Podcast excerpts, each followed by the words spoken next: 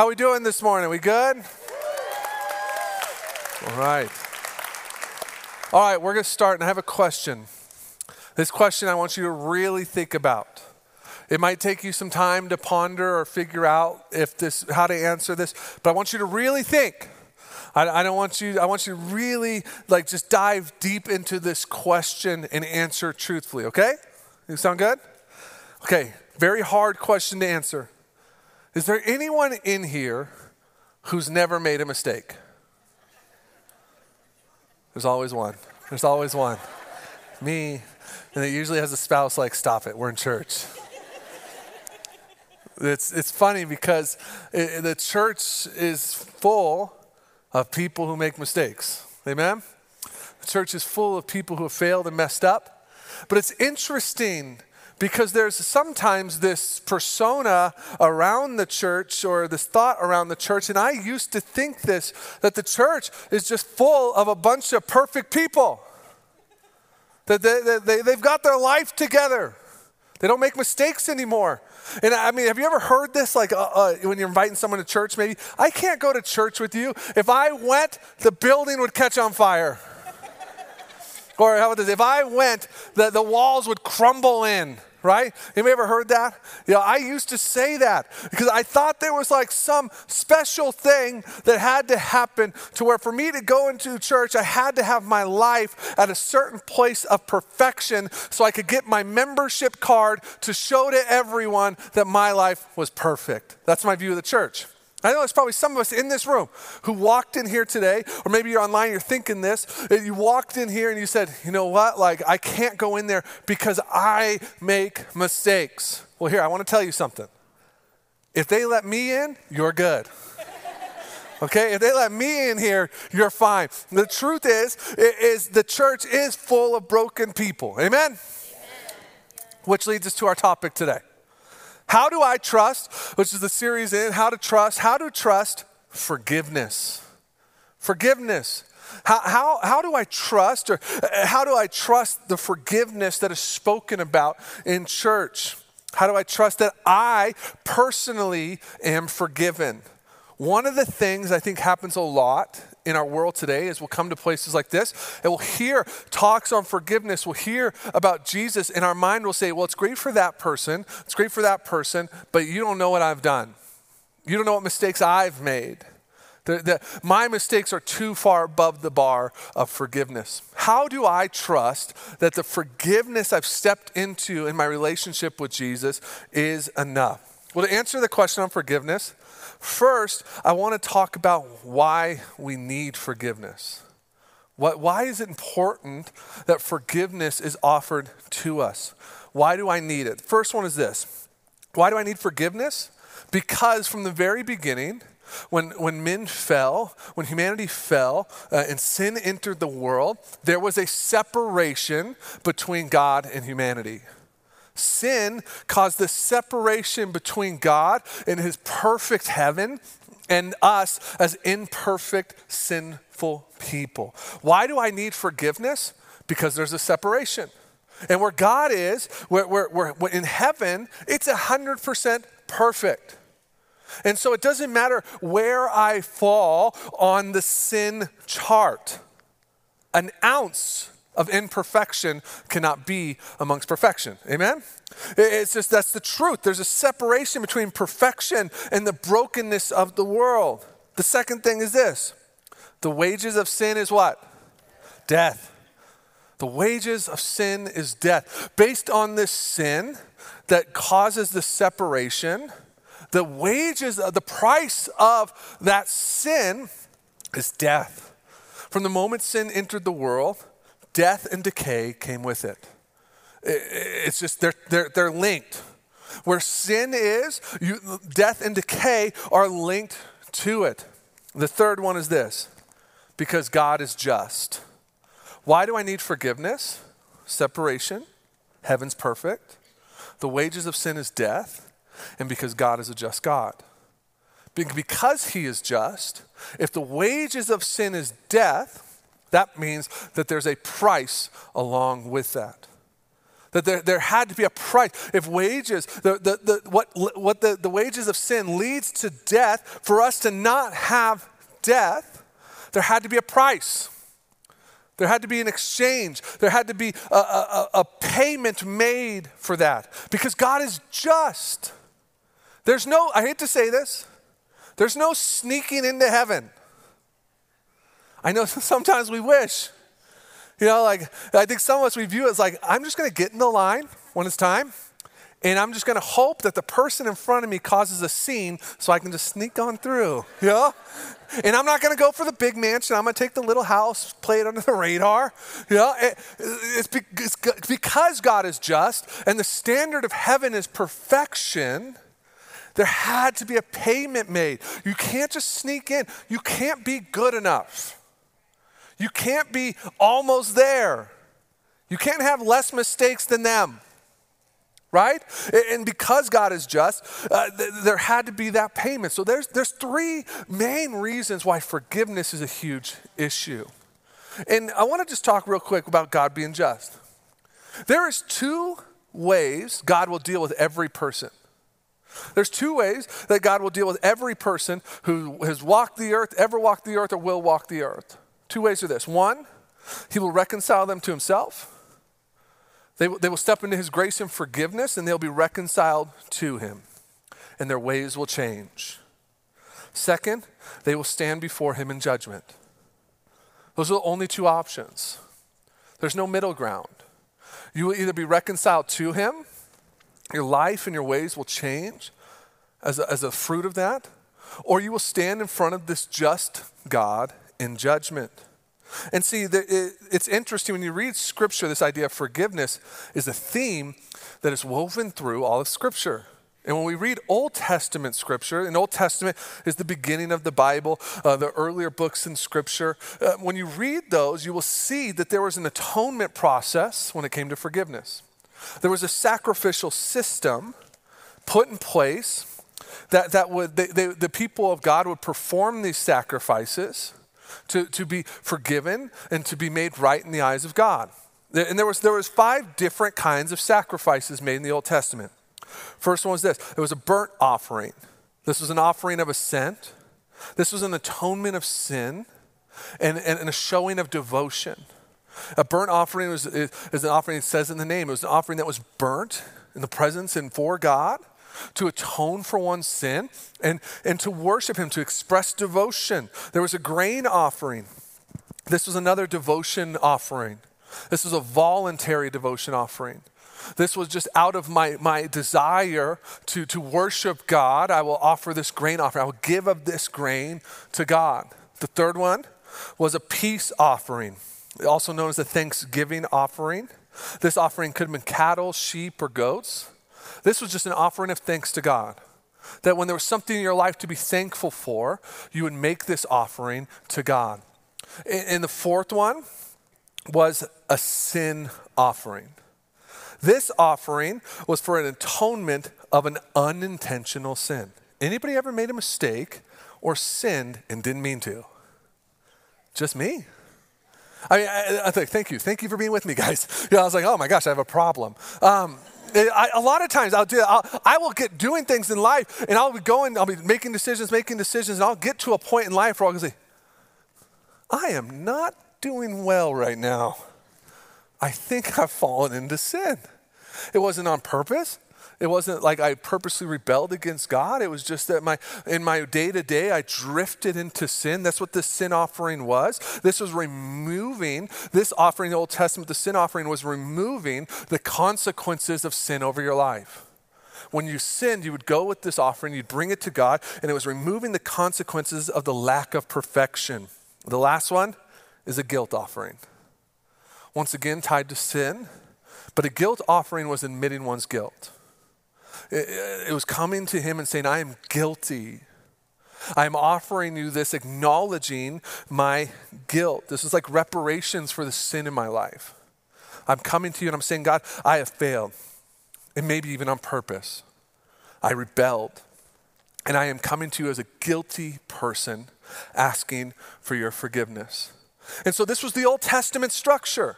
This is the, the, the structure that was put in place between God and humanity to atone for this sin problem. From the very beginning, this is how humanity did it. But then in the book of Jeremiah, we hear of something that is foreshadowing what we call today the new covenant. Jeremiah, um, Jeremiah 31, verse 33 says this But this is the new covenant I will make with the people of Israel after those days, says the Lord. I will put my instructions deep within them, and I will write on their hearts. I will be their God, and they will be my people. This new covenant, we refer to it as the New Testament. Old Testament, New Testament can also be referred to as Old Covenant, New Covenant. What this new covenant is saying is that this new covenant will be within humanity, it'll be in us. This covenant made between God and us will be in us, it'll be tattooed on our heart this new covenant. And then after Jeremiah, we get into the New Testament, we hear of how this new covenant comes to pass. Jesus leaves heaven and comes to earth, leaves perfection, comes to earth. And he comes to earth in the form of an infant. And he lives perfect. Perfect. Not your standard of perfect, but like real perfect, you know, because you raised your hand when he said you didn't make mistakes. Real perfect. Lived this perfect life for 33 years. And then he is taken to pay the punishment for us. He gives himself up and he's taken to the authorities and he's beaten and he's mocked. And he, he's, he's spit upon and crown of thorns on his head. And then he pays the ultimate price by going to the cross and shedding his blood. Because the wages of sin is what? Death. So there had to be a price paid. Christ goes to the cross and he pays that price. It says this in 1 Peter 3:18. Christ suffered for our sins once for all time. He never sinned, but he died for sinners to bring you safely home to God. He died for sinners to bring you safely home to God. He suffered physical death, but was raised to life in the Spirit. I love this line here that Christ suffered for our sins. The wages of sin is what? Death. So Christ goes and he gives his life, sheds his blood to pay that price for you and for me. That's the gospel story. And it says here in this scripture that it was the once and for all sacrifice.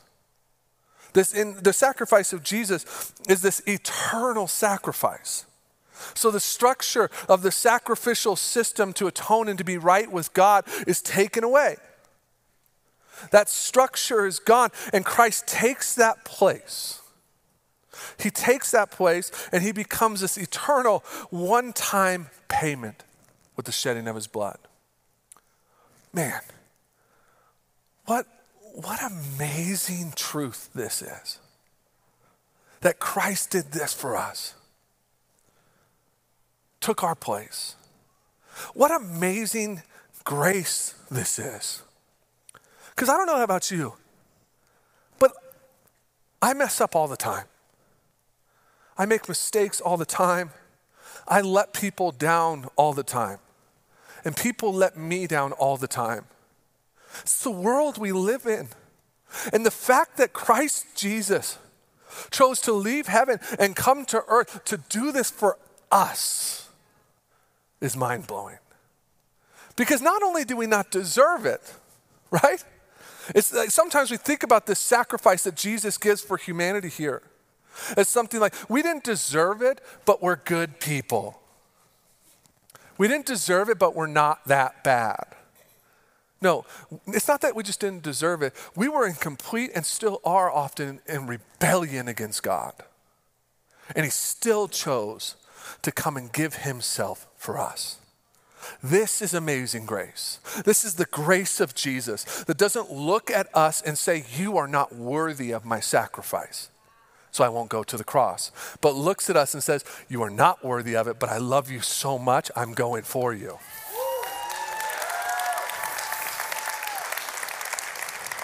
This grace of Jesus is so mind blowing. It's the gospel in a nutshell that this amazing grace of the Savior did not abandon us and leave us when we deserved to be left, but chose to come to the mess and the muck and take our place. It's amazing grace. There's a song written, many of you know, Amazing Grace. You know the lyrics of this song? Amazing grace, how sweet the sound that saved a wretch like me. I once was lost, but now I'm found. Was blind, but now I see. That's the song. This amazing grace. And I love the lyrics of the song because it says, Amazing grace that saved a what? Wretch like me. It's not amazing grace that saved a decent human being like me. It's not amazing grace that saved a good person like me. It's amazing grace that saved deprived, broken, sinful me that didn't deserve it. I once was lost, but now I see. I mean, sometimes in life we can feel this. That when we are away from Jesus and we're distant from Him, we are lost and wandering in a world where we can't see correctly. And we step into the light and revelation of Christ, and then we can see. It's interesting for me, this song was written by a man named John Newton. John Newton wrote this song actually as a sermon. He wrote as a sermon and he posted it at his church. He wrote this song, and the interesting thing about John Newton is that oftentimes we think of people who write amazing songs like this, you're like, they are great Christians. John Newton was a slave master and trader. That was his profession until he got radically saved by Jesus. So when he writes this song and he says, A wretch like me, he is truly understanding the depth and magnitude of what Christ did. The only thing that can take someone as wretched as someone like that and make them into a new creation is Jesus Christ. And it's that grace that we live in. And usually I would wait to do this till the end of the message, but I'm just going to do it now. The truth is, all of us have fallen short of the glory of God. We've all sinned. And if you're in this place right now, and you know that, and you're lost, and you're wandering, and you know you need forgiveness, I want you to just have a moment with God. So, what we're going to do is everyone's going to close your eyes. I'm not going to ask you to raise your hand or stand up or anything. I'm just having you close your eyes so you can stop looking at people and looking at me and you can have a conversation with God.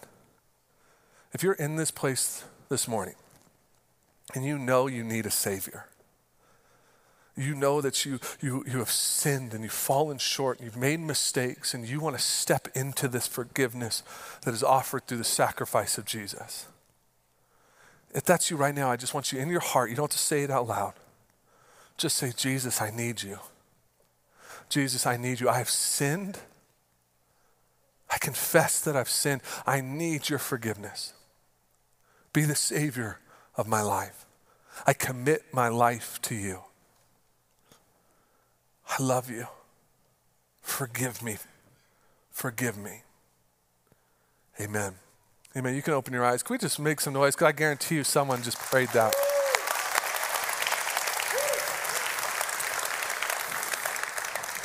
So, the grace and forgiveness of Jesus is amazing. But let's answer the question how do I trust His grace is enough? How do I trust that the grace of Jesus is enough to cover my sins? How do I know? It says this in 1 John 1 9. But if, you, if we confess our sins to him, he is faithful and just to forgive us of our sins and to cleanse us from all wickedness. How do I trust that my, his grace and his forgiveness is enough? Because he is faithful and just. That's the truth. How do I trust that my sins are forgiven? Here's the perfect thing about it because I don't have anything to do with it. Because if it was up to me, I'd mess it up. How do I trust my sins are forgiven? Because He is faithful and He is just. That's how I trust. He's faithful and He's just, and He cleanses us. He cleanses us. Now, when it comes to forgiveness, I want to just remind you of something spiritual forgiveness and forgiveness from God does not stop earthly consequences. Sometimes I wish it did. But we can reconcile and we can be made right with Jesus, and He can cleanse us. But we will sometimes pay earthly consequences. For example, my friends in the Nevada Department of Corrections are going to watch this on Tuesday.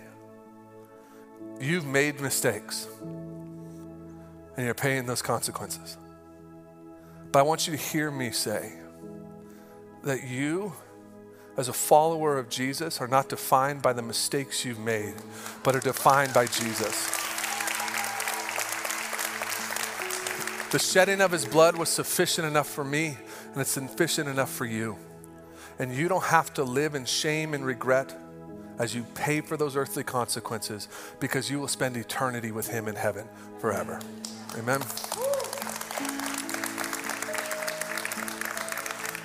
So now I trust that I'm forgiven. Now what?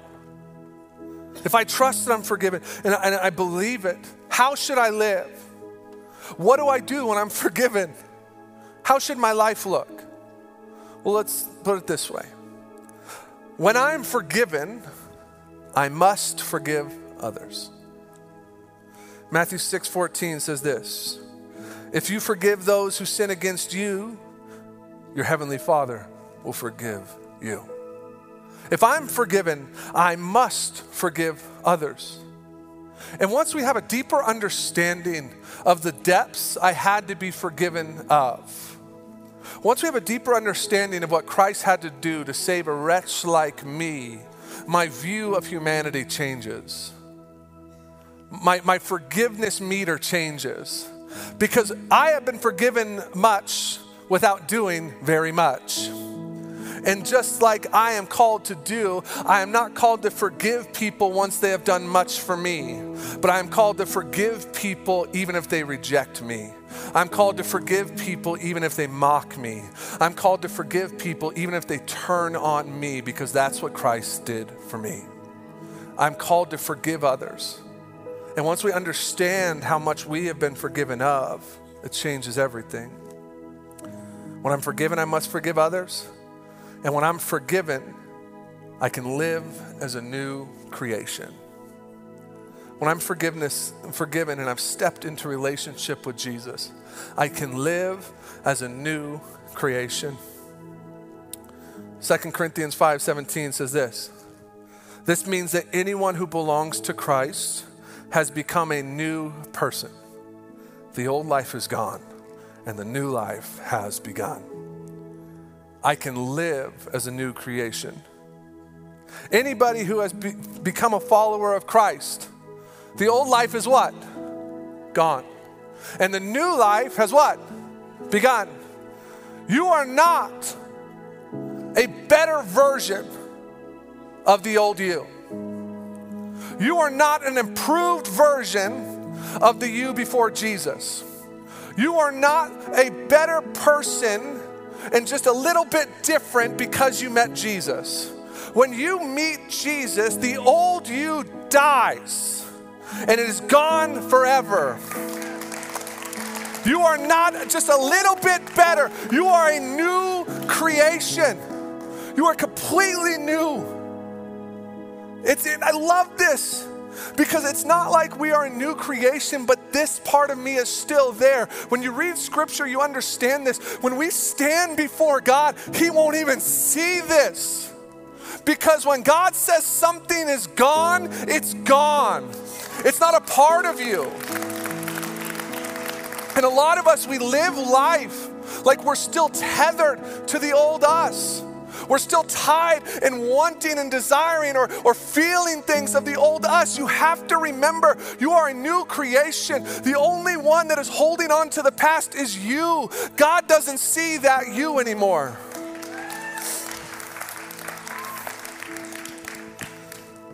Which leads me to my last point. When I know I'm forgiven, shame can't win. When I know I'm forgiven, shame can't win. Isaiah 43 25 says this I, yes, I alone will blot out your sins for my own sake, and they will never think of them again. Shame cannot win. If I am a new creation and I am forgiven by the sacrifice of Jesus Christ and I am promised eternity through the resurrection on the third day, shame cannot win in my life because shame is not from God, shame is from the devil. Shame is from the enemy.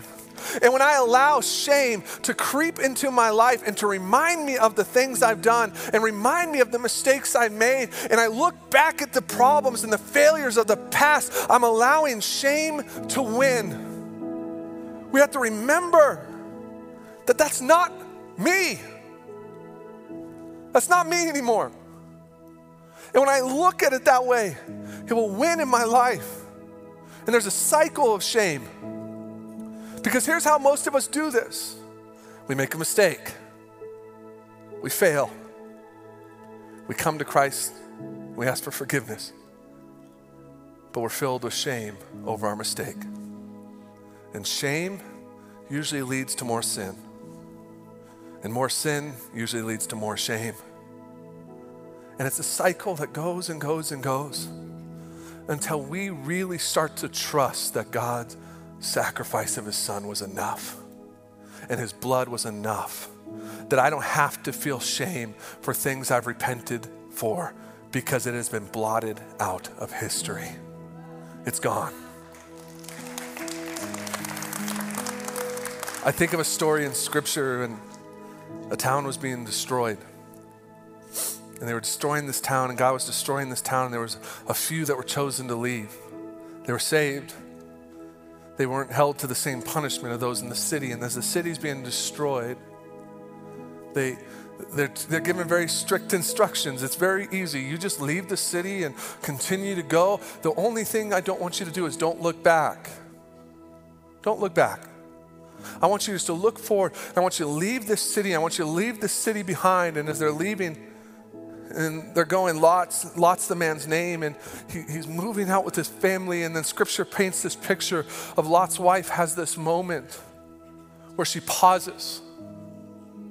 She pauses and she turns and she looks back at the city. And at that moment, she's turned into a pillar of salt, frozen. Frozen in her looking back. How many of us are like that? Christ has called us out of shame. He's called us out of sin. He's saying, just keep coming to me. Keep making your way to me. And often we are good for a while, but we have moments where we pause and we feel guilty and we look back and we say, I can't believe that was me. I can't believe I did that. I can't believe I made those mistakes. I'm such a bad person. And we become stuck, just like Lot's wife, stuck in shame and regret when Christ is calling us to move forward. Shame in your life is one of the biggest tools the enemy will use against you to stop you from moving forward. And in fact, shame will keep you in the darkness when you are called to live in the light. As a follower of Christ, you are called to live in His light, but often we will just fall back into the darkness of shame and it'll keep us there.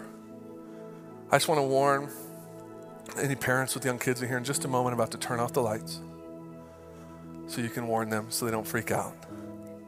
So let's do that now. Turn the lights off. This is what shame does. Shame is a dark prison. That when we are living a life of shame and not fully understanding the weight of our forgiveness, we live in this darkness and we believe a lot of lies. And here's the interesting thing about shame look, even in this dark room, you can't see the world clearly. You can't even see yourself clearly. This is what shame does it changes your worldview. It changes how God sees you. And it, I mean, it doesn't change how God sees you, it changes how you see yourself, and you start to believe the lies of the enemy that this is who you are. You are called to live in light. You are forgiven by the amazing grace of Jesus Christ. He's called you to light and He's called you not to live in this dark place any longer. What is the thing that you're looking in, looking back to that's keeping you in this dark place that you need to really believe that Christ's blood was enough to cover today? You are called to live in the light and bring a, bring a light bringer. Don't let shame keep you locked in this place any longer. Because of His amazing grace, I no longer live in the darkness of sin and shame. I live in the light of Jesus Christ forever. Amen.